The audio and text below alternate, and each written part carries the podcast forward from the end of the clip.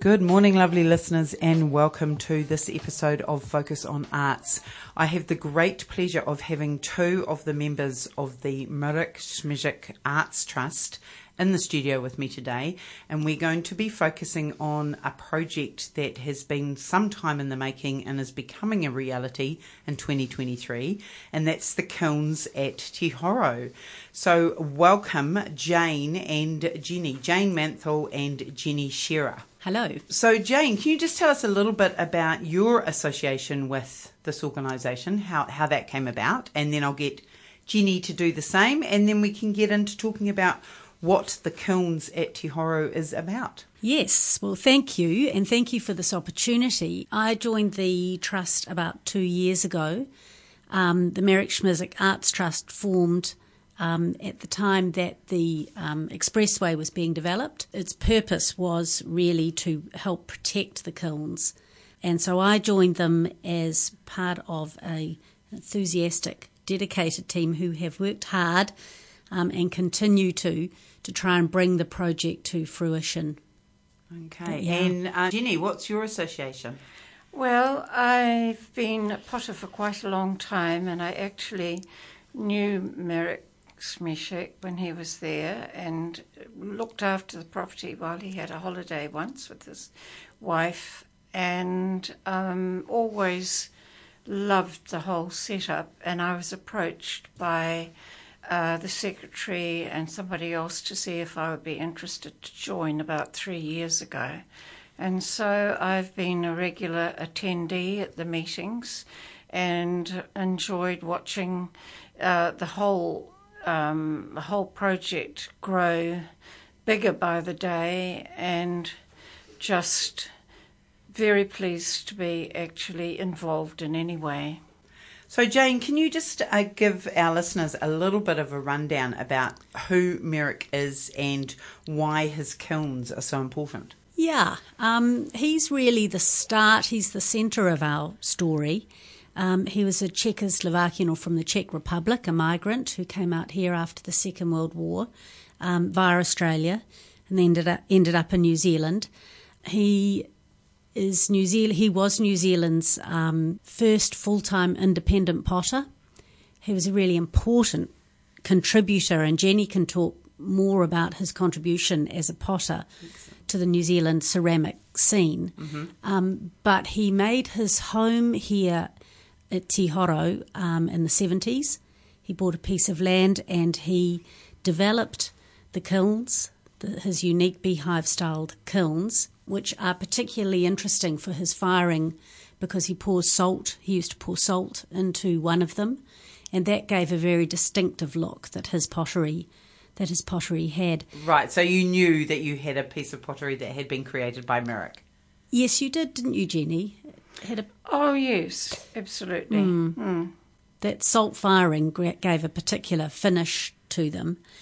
Um, but the other thing that he did was he really created a community at Te Horo. You know, he had his beautiful kilns, but he did a lot of teaching. Um, he was quite social, wasn't he? There were quite a lot of parties and festivals, a December festival, and a lot of people would go and visit him there. There's a lot. A lot of your listeners will have probably been to his place or have met him in the past. Certainly, have some of his pottery. Um, so he was very welcoming and he made quite a big impression on the community, not just the ceramics community, but this Kapiti community too. So that's what makes him really an important treasure to protect, I suppose, because he's part of the cultural history of Kapiti, and that's what we're wanting to pick up and preserve and run with. Okay, so yeah. Jenny, you you potter yourself. Did you do some work with Mirek over the years? Over the years, we would go there for special occasions and do raku firings and things like that. And just to add to Jane's um, story, uh, he represented this wonderful wave of enthusiasm that engulfed New Zealand in the 70s and 80s, where people, the classes, were huge and people really loved the whole idea of making something out of clay And there was a very strong movement all over New Zealand to be involved in some way with the pottery scene. Okay, so then, so he was there for around about forty years. Um, he retired, moved into Waikanae, and then the proposition of the expressway came into being. And or how did the trust find out that the um, kilns were going to have to be moved? What, what what was the the story behind or the communication behind that? Um, well, it was really, in a way, it's quite lucky that the expressway came through because the kilns were somewhat sort of discarded, weren't they, Jenny? And through that whole process um, of the Environmental Protection Authority um, establishing their conditions, the kilns and their significance were uncovered, I guess, or identified, is a better way to express it. And Heritage New Zealand became involved in recognising that they had to be preserved. And that's really soon after that the trust formed to help oversee that process. The kilns basically were right slap in the way of the expressway. Right. So America yeah. just kind of left them. Well, no. Well, what happened was Mirek was getting, you know, the property was getting rather, rather large for him. He was getting quite a bit older, and they were sold to um, another potter called John Winera. Yeah, that's right. And they went on in his style for several years, and then John died suddenly, and um, that's that's when the place was was um, left alone, and the buildings became vandalised uh, over the course of time. And um, so, in actual fact, the conservator Ian Bowman came and looked at the kilns and as they were the last few of their kind in New Zealand, he decided that at all costs they must be preserved and on the same site as well. Oh, brilliant. That is so good. I actually remember reading something about this. I think it was in the Kapiti News um, last year. Uh, I guess when, you know, sort of.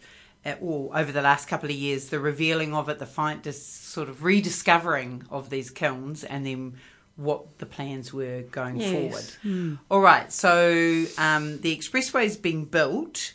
Where have the kilns been moved to? They have been moved about 20 metres to the east. Um, and it was quite interesting because initially they thought they'll just scoop them up and move them and as one piece. Yep. Obviously, we'll just move them. Um, but they discovered that the the mortar, if you like, that had held them together was pretty brittle, and if they tried to pick them up, they'd just collapse. The foundations that Mirek had built them on weren't that solid either. I mean, they were fine for him. Yeah. But to pick them up and move them and reset them somewhere else. Yeah. So it was quite an exercise, wasn't it? Duncan Shearer, um, an expert kiln builder, um, came and any he, relation, Jenny? No, no relation. Everybody asked me that. He took them apart brick by brick. Yes. He numbered each brick. They got stored in a container, and their new uh, bases were built. And then he put them back together exactly brick by brick. Every brick, when you look up inside them, the um, pattern of glaze that sits inside the dome is exactly back where it was. Wow, Mirek yeah, would beautiful. be pretty pretty happy about that, wouldn't he? Yeah, all the iron has gone back around them, the original iron. Um, they're they're very authentic. They won't actually fire right anymore because for safety and for longevity they've had to be concreted right back into place. Right. Okay. Whereas to fire them you need slight it, gaps. You need it to be able to expand and contract with the heat. Yeah. Um, so, but it's yeah. it's I guess the image of them and and the reality of them is the indicator or is is what you're looking for is is kind of like the um, the central piece to the bigger plan around what you've got. Yes, yes, they'll be the heart of the site. They will, they?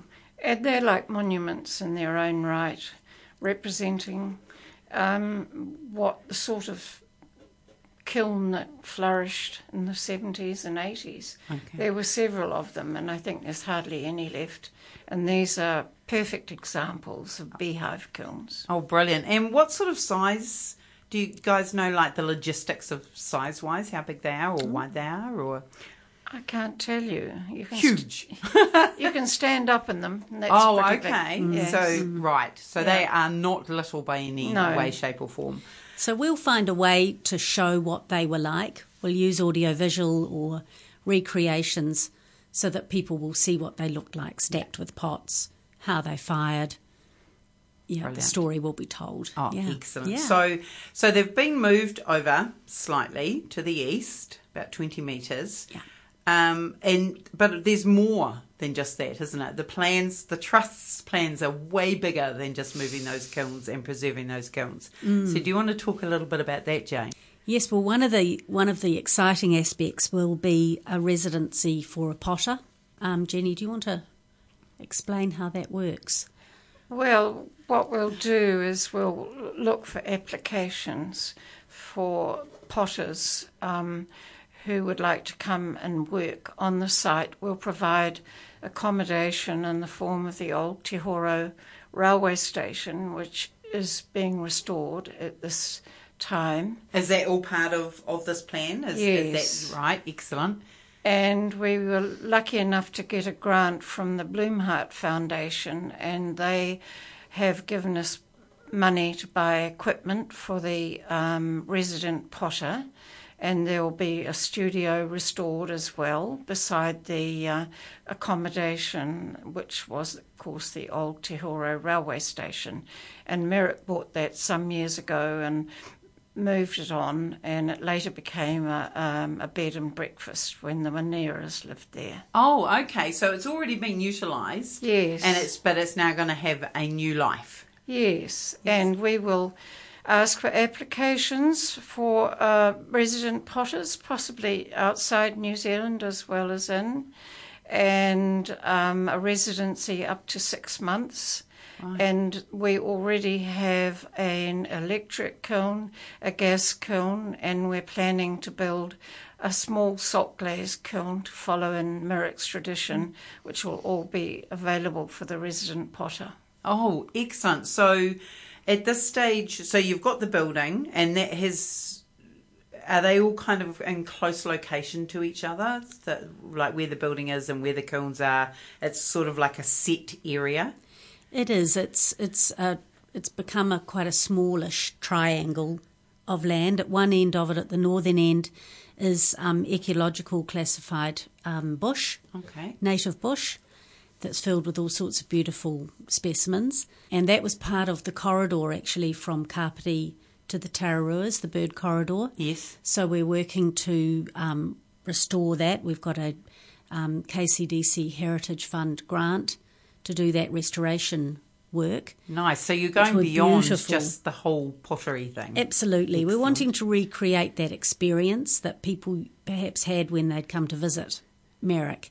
And, and we've set our vision to inspire, educate, and celebrate. So we want people to come and be inspired when they see the resident potter working, um, to be inspired by the beautiful kilns, and to learn to learn more. There'll be information panels all around the history of the land and the bush and the kilns and how they worked and Mirek and the buildings that are on the site.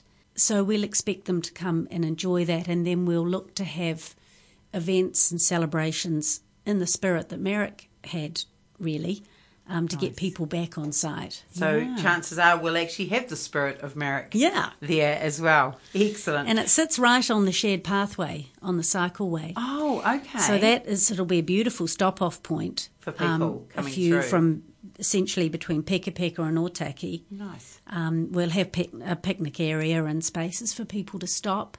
Excellent. So you guys have got a lot of plans. So Yeah. at this stage, we're at um, so the the um, kilns have been moved. Um, the other buildings uh, have been relocated to, or they're all in the similar area in that triangle. They were already there. Right. Mirek, Mirek had moved them Right. okay. the. Cool. There's been a protective roof built for them by Waka Kotahi.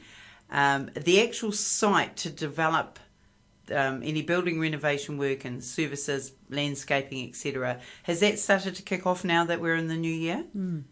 Just. Just, Just- when good you timing then. when you drive down the expressway, you can see the railway station and its scaffold with the scaffolding and all wrapped in the white in the white protective plastic, um, and they're underway, Excellent. which we're So deeply sort of- relieved about. Jenny? So, what sort of time span are you talking about to get um, a lot of that stuff to the point where it is actually a visitors centre? We're hoping to let the public back onto the site by the end of the year. Nice. We're looking at sort of November. Fingers, she says, fingers crossed. And in terms of the um, residency, w- w- um, you've said about six months. Have you got an idea of when you're going to sort of put it out there in general to the public? Very soon. We're thinking about it now so we can work ahead and putting the word out and uh, sometimes approaching people who we think might be interested.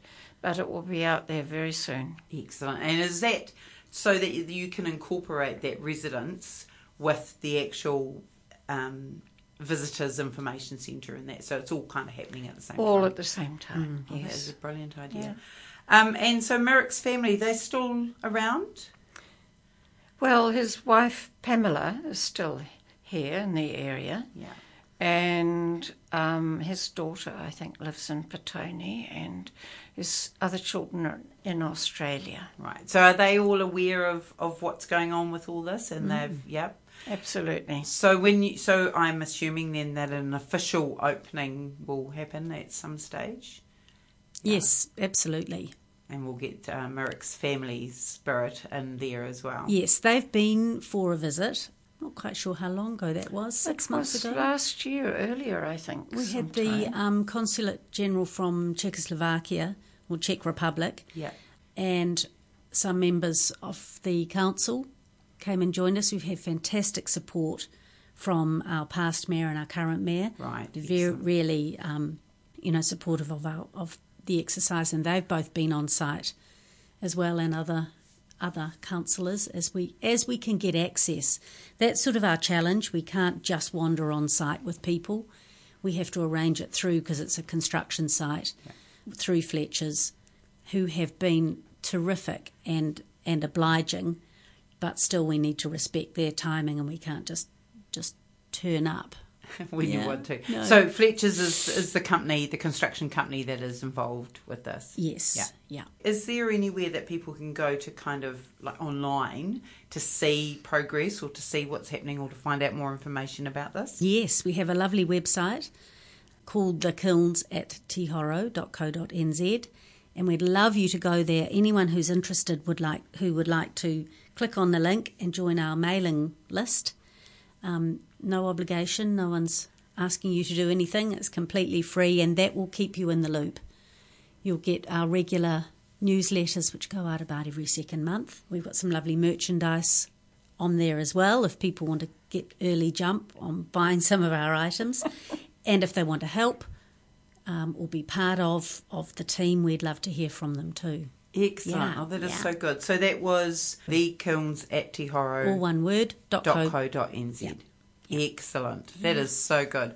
Well, thank you very much, ladies, for coming in. I really appreciate it. Um, we will be talking to Jane and Jenny again a, in a few months' time when we're getting a little bit closer to a reality, um, and also to uh, a conversation at some stage about the resident potter once that's organised. Maybe even a chat to them, which would be super awesome as well. So, um, as Jane said, if you want to know any more about it, um, the kilns at tehoro.co.nz is the best place to go. That's the website. Sign up for their mailing list, and then that'll keep you informed with the progress as it is happening. Um, and if you are driving on the express expressway, but not the driver, because obviously you should be focusing on the road, um, have a look out and see if you can spot that white wrapped building that is uh, the work in progress for this amazing visitors centre um, relating to some really awesome history for not only Te Horo but for the Kapiti Coast as well. Thank you so much, ladies. Appreciate your time. You're welcome. Thank you. You're welcome, thanks.